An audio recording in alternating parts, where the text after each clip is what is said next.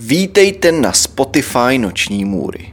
Na tomto Spotify si můžete poslechnout nejrůznější příběhy lidí, kteří si prošli opravdovou noční můrou. Kdybyste chtěli náhodou vidět verzi, kde budete mít obraz, kde budete mít obrázky, které doplňují příběh, jděte na youtube.com lomeno noční můry. Tam se můžete podívat na všechny noční můry ve videoverzi. Teď už ale k našemu příběhu. 38-letá Mary Weber přišla do svého domu v Newport Richie na Floridě, kde bydlela se svojí mámou. Marisa byla velmi drobná žena, která měřila necelých 160 cm a vážila pouhých 38 kg. Chvíli předtím, než dorazila domů, si dala jointa, doma pozdravila svou mámu Connie, se kterou žila. Zeptala se jí, jestli něco nepotřebuje. Connie na to řekla, že ne, a tak Marisa šla do svého pokoje. Po několika hodinách se šla Connie zeptat své dcery, jestli nemá hlad. Když ale přišla do její ložnice, Marisa vůbec nikde nebyla. Byla z toho dost zmatená a překvapená, protože si nevšimla, že by Merisa odešla ze svého pokoje pryč. Koukala se všude kolem po jejím pokoji, nicméně nikde nikdo. A tak se otočila, chodila po baráku a vyvolávala Merisy jméno. Nikdo se ale neozýval. Pomyslela si, že si možná jenom nevšimla, jak Merisa odchází a tak to nechala být a vrátila se do svého křesla. Po několika minutách jí to ale nedalo a volala Merisa na telefon tato ale nebrala. Po další půl hodině jí znovu zavolala. Byla ale bez odpovědi. A tak zavolala si sestře a své druhé dceři, jestli o se neslyšela. si sestru to dost překvapilo, protože takhle zmizet bylo na Merisu dost atypické. A taky jí řekla, že se zkusí po ní podívat. Po několika neúspěšných hodinách dohledat svou sestru zavolala zpátky koní, které řekla, že nikdo neví, kde je. Koní si povzdychla, teď už měla opravdu velké obavy a řekla si, že asi bude muset tedy zavolat policii. Nicméně, Melisa je dospělá žena, která si možná jen zapomněla svůj telefon a šla někam pryč.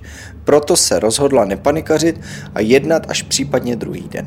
Bylo už ráno a Melisa nikde. To už pro Koný byl signál, že musí zavolat policii. Policie zhruba po deseti minutách dorazila na pozemek Weberu a hned první věc, které si všimla, byla, že v baráku byl dost velký nepořádek. Všude se něco válelo. Samé krabice s nejrůznějším harampáním. Zkrátka nebylo úplně snadné projít tím domem, nebo se jednoduše dostat k nějaké části baráku. Policie se zeptala na popis a jako první věc, kterou udělali, bylo, že prošli barák a prohledali ho skrz na skrz. Connie ukázala Mary si pokoj, obývák, kuchyň, svoji ložnici, půdu, celý pozemek. Nikde ale nikdo. Hned potom, co odešli, tak neváhali ani minutu a začali po Mary se pátrat. Kontaktovali naprosto všechny její přátelé. Nikdo ale vůbec nic nevěděl. Byl to už týden, co hledali Marisu. Policie se přijela zeptat ještě na pár informací k Weberovým na barák. Když tam dorazili, tak si všimli velmi zvláštního zápachu. Zeptali se proto Connie, co to je. Koný na to odpověděla, že mají na baráku krysy a že to asi budou oni. Policie vzhledem k nepořádku, jaký tam byl, nad tím moc nepřemýšleli dvakrát a nechali zápach zápachem. 9. listopadu 2006, tedy 11 dnů po zmizení Merisy, přišla Merisy sestra za svou matkou Connie. Když tam přišla, tak ji okamžitě udeřil zápach z baráku.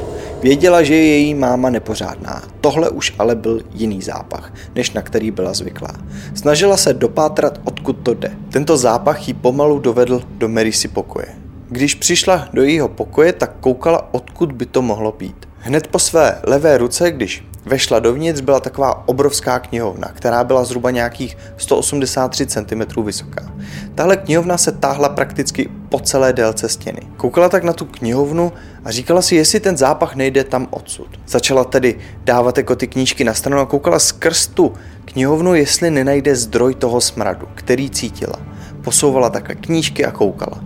Takhle postupovala a najednou se dostala k jedné části, kde znovu odsunula knížky, podívala se na druhou stranu a okamžitě zalapala po dechu. Otočila se a začala křičet na svoji mámu, ať okamžitě zavolá pomoc. Co viděla na druhé straně, byla totiž lidská noha. 28. října 2006 přijala Merisa domů, pozdravila svou mámu a zeptala se jí, jestli něco nepotřebuje. Máma odpověděla, že ne. Merisa tak zamířila okamžitě do svého pokoje. Když tam přišla, tak si chtěla zapnout televizi. Nicméně, aby si mohla zapnout televizi, tak musela udělat něco, co dělala pořád.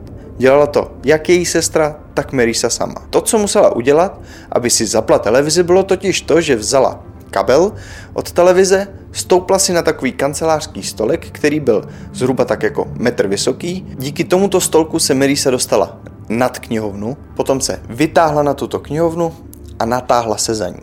Zhruba necelých půl metru za hranou této knihovny byla zásuvka, do které Marisa chtěla zapojit kabel. Nicméně i přesto, že tohle udělala už v životě nespočetněkrát, něco se tentokrát pokazilo, ona ztratila balanc a hlavou dolů padla za tuto knihovnu, kde se kompletně zasekla.